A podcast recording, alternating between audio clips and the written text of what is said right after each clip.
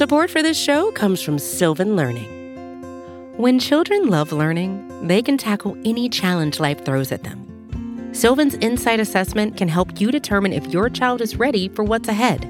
It can also identify gaps in learning and point out areas that could be of concern for your child so they can tackle what's to come.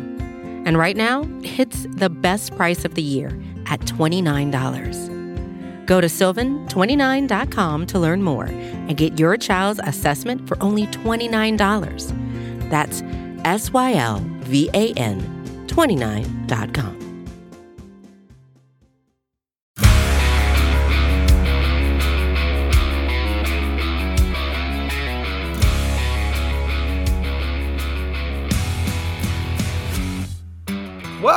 to the Daily Hammer, your daily news source when it comes to the Atlanta Braves as part of the Battery Power Podcast Network. My name is Shawn Coleman. Hope wherever you are and wherever you are listening, you are having a wonderful start to your Friday and your weekend as well. Of course, you can find the Daily Hammer, the Battery Power Podcast, the Road to Atlanta podcast, and the new podcast when Steve, with Stephen Tolbert and Chris Willis, all at batterypower.com, as well as at Battery Power SBN across all forms of social media. You can also find us free on all podcast platforms. Wherever you choose to listen, that's where we'll be for free. Just hit that subscribe button and you'll get the latest content when it comes to the Battery Power Podcast Network. My name's Shawn Coleman. You can find me at StatsSAC on Twitter. When it comes to the Braves, here's the latest from Atlanta. So the Braves go into another weekend series, and we'll have more on what is a pretty significant series between the Braves and the Cardinals, arguably the two hottest teams in Major League Baseball right now.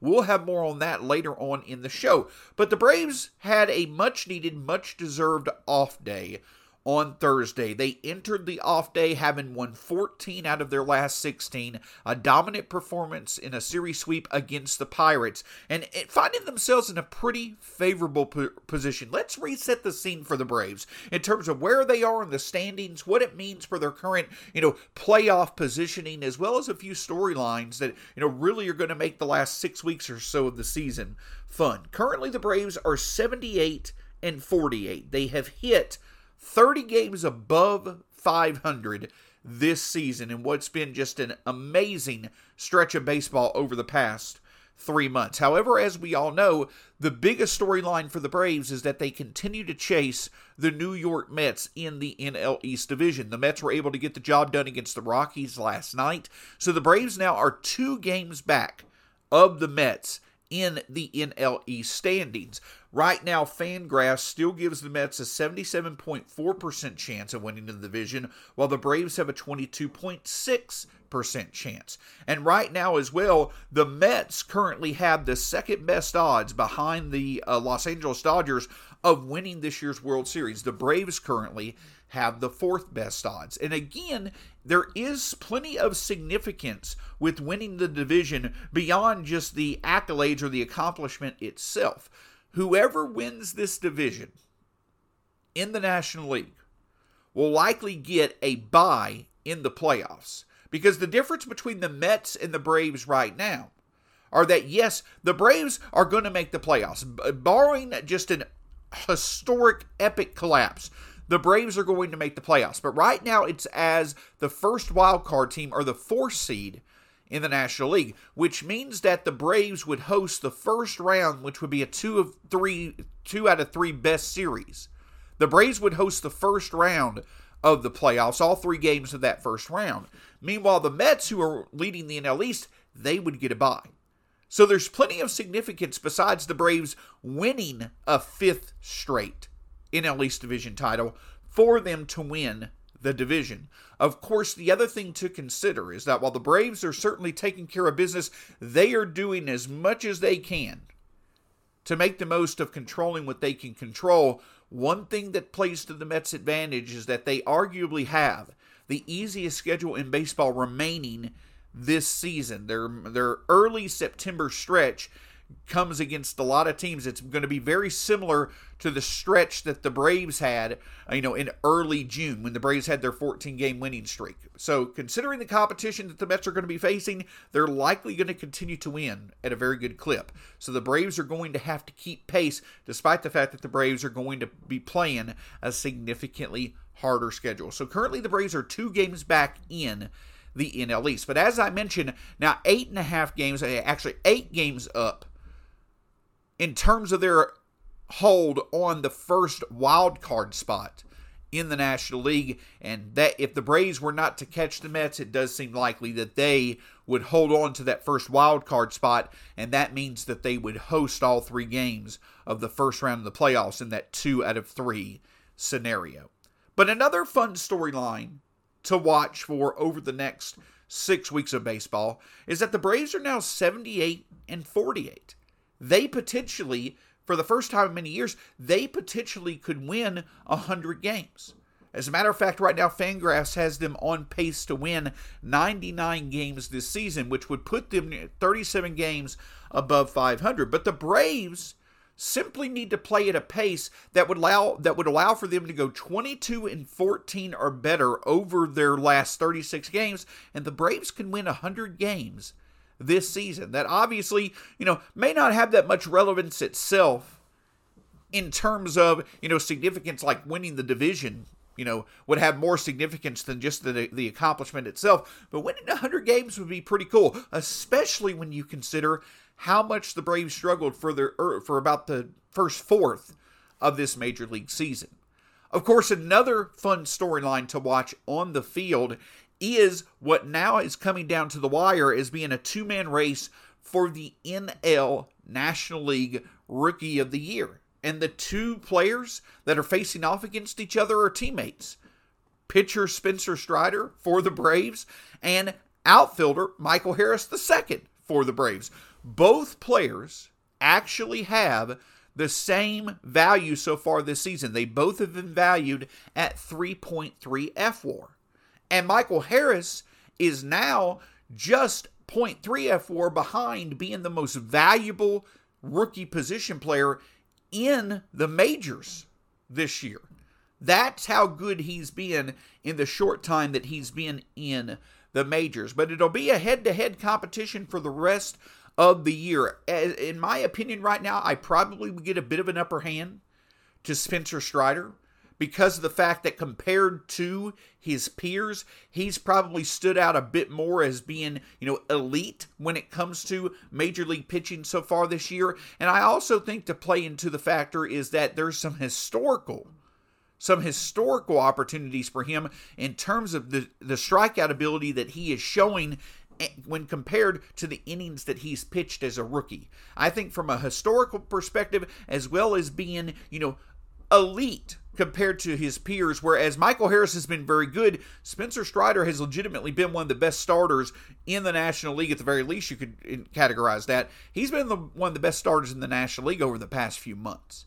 So I think Spencer Strider may have a bit of an upper hand when it comes to the National League Rookie of the Year running. It'll be fun to see how exactly both players step up in big series such as we're going to see this weekend. Which one can step up with Strider on the mound tonight and Michael Harris, obviously, you know, having his knack for getting big hits. It'll be fun to see which rookie emerges as the clear choice for the Rookie of the Year award.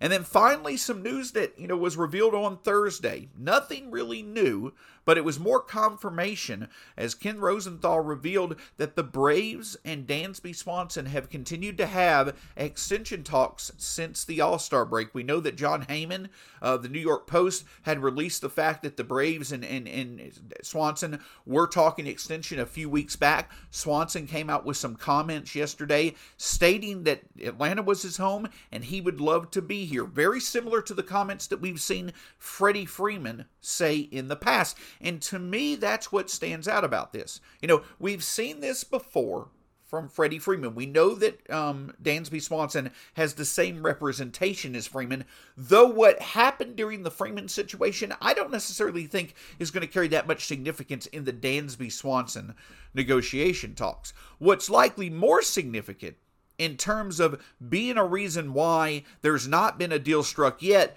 with as much emphasis or as much as Dansby would like to stay an Atlanta Brave, one of the big reasons why something has not happened as of yet is because it still seems a bit odd as to why Dansby Swanson would want to sign an extension when he'd be coming off a career year and entering free agency. If Swanson wants to take a discount and be in Atlanta, by all means, I think that the Braves, the fan base, it would make perfect sense, especially with how he's performed this season.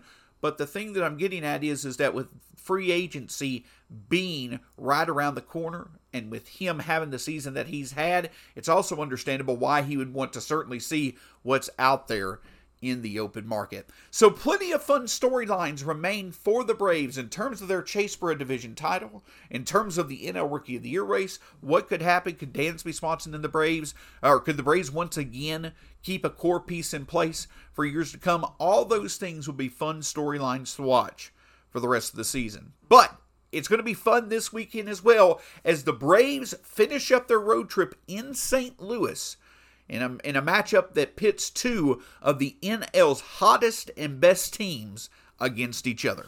If we were to go back in time a month, we would be back at the end of July, and we would be we would be back at a time where Braves fans were witnessing one of the best offensive months a player has had in franchise history and how special of a month Austin Riley was having. Well, not just in terms of the July that he was having, but back a month ago, Austin Riley really was emerging as a true potential as true potential competition as the as a, the one main competition for the NL MVP to match up against Paul Goldschmidt for the rest of the season with how well the Braves were playing, with how awesome um, Austin Riley's production had been. Well, fast forward a month later, and Austin Riley legitimately may still finish in the top five of the National League MVP voting, but I think there's little doubt left as to who the National League MVP will likely be, and that is Paul Goldschmidt. Goldschmidt right now is actually tried to position himself to have a legitimate shot at the National League Triple Crown as he leads the National League in average and RBIs currently, only two home runs behind Kyle Schwarber. So when it comes to the NL MVP race, perhaps it's not as close as many of us would like. Now, this is a perfect opportunity for Austin Riley to put together an amazing series, helping the Braves win the series and overcoming, you know, another MVP candidate in Nolan Arenado, you legitimately could have four of the top seven or eight MVP candidates in the National League in this series between Dansby Swanson, Austin Riley for the Braves, and Nolan Arenado and Paul Goldschmidt for the Cardinals. But while the Braves, Austin Riley may not necessarily be in the running as much as he was back in July for the NL MVP race, what what is clear is that the the Braves will have the opportunity to once again show how prepared they are for this year's playoff as they go against stout competition this week when it comes to the Cardinals. Despite the play of Paul Goldschmidt, another thing that stands out about the Cardinals is that while they didn't make the move many may have hoped with how closely they were linked and how long they were, you know, looked at as potentially being a reasonable suitor for Juan Soto, Two moves the Cardinals did make is going out and getting Jose Quintana as well as Jordan Montgomery to bolster their pitching staff. And both pitchers have done quite well since the trade deadline, especially Jordan Montgomery. And that's actually who the Braves will be facing in the first two games of this series. On Friday uh, tonight, it'll be Jose Quintana against Spencer Strider.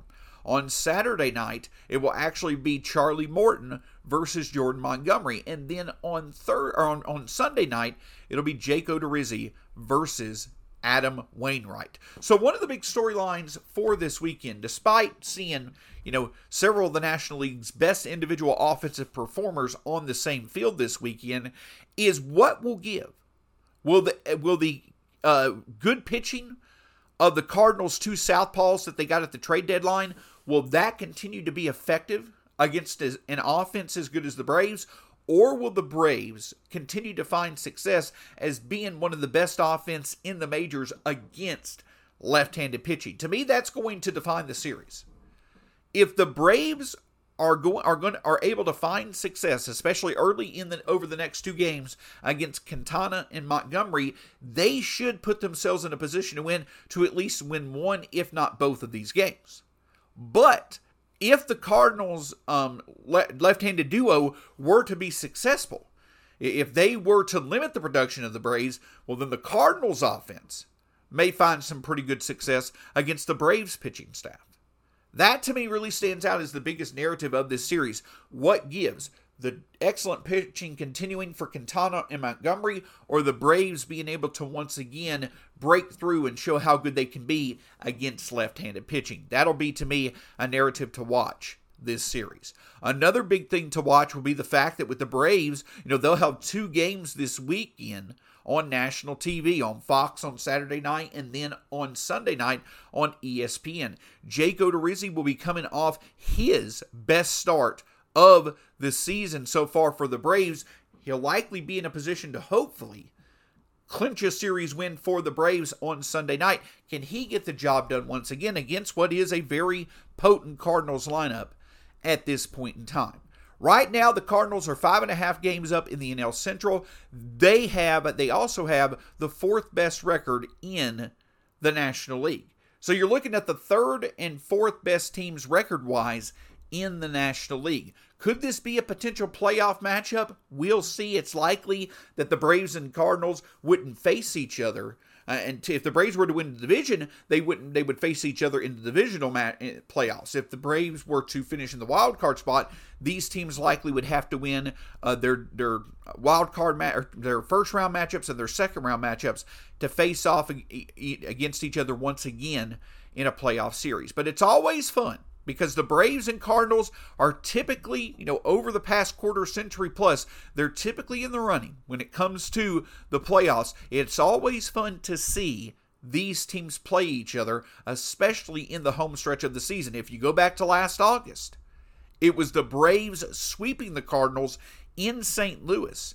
That was one of the big reference points, one of the big shining moments of the Braves really starting to catch fire into what eventually would lead to the 2021 World Championship. The Braves hopefully will be able to continue. Something has to give in a series where two of the hottest teams in baseball and two of the best teams in baseball right now are playing against each other. But at the end of the day, it's going to be a lot of fun, and hopefully the Braves offense will continue to produce the same way that they ended the Pittsburgh series producing earlier this week. Can't thank you enough for joining the Daily Hammer. Hope you enjoy a great weekend of baseball, and it's hard not to enjoy the fact that Spencer Strider will be on the mound to st- hopefully start off the Brave series against the Cardinals with a win. You can find the Daily Hammer, the Battery Power Podcast, and the Road to Atlanta podcast all at batterypower.com, as well as at Battery Power SBN across all forms of social media. You can also find our content free on all podcast platforms. Wherever you choose to listen, that's where we'll be for free. Just hit that subscribe button. My name's Shawn Coleman. It's always a pleasure to be with you. You can find me at StatsSAC on Twitter. Thanks so much for joining us. We'll talk to you again soon here on the Daily Hammer.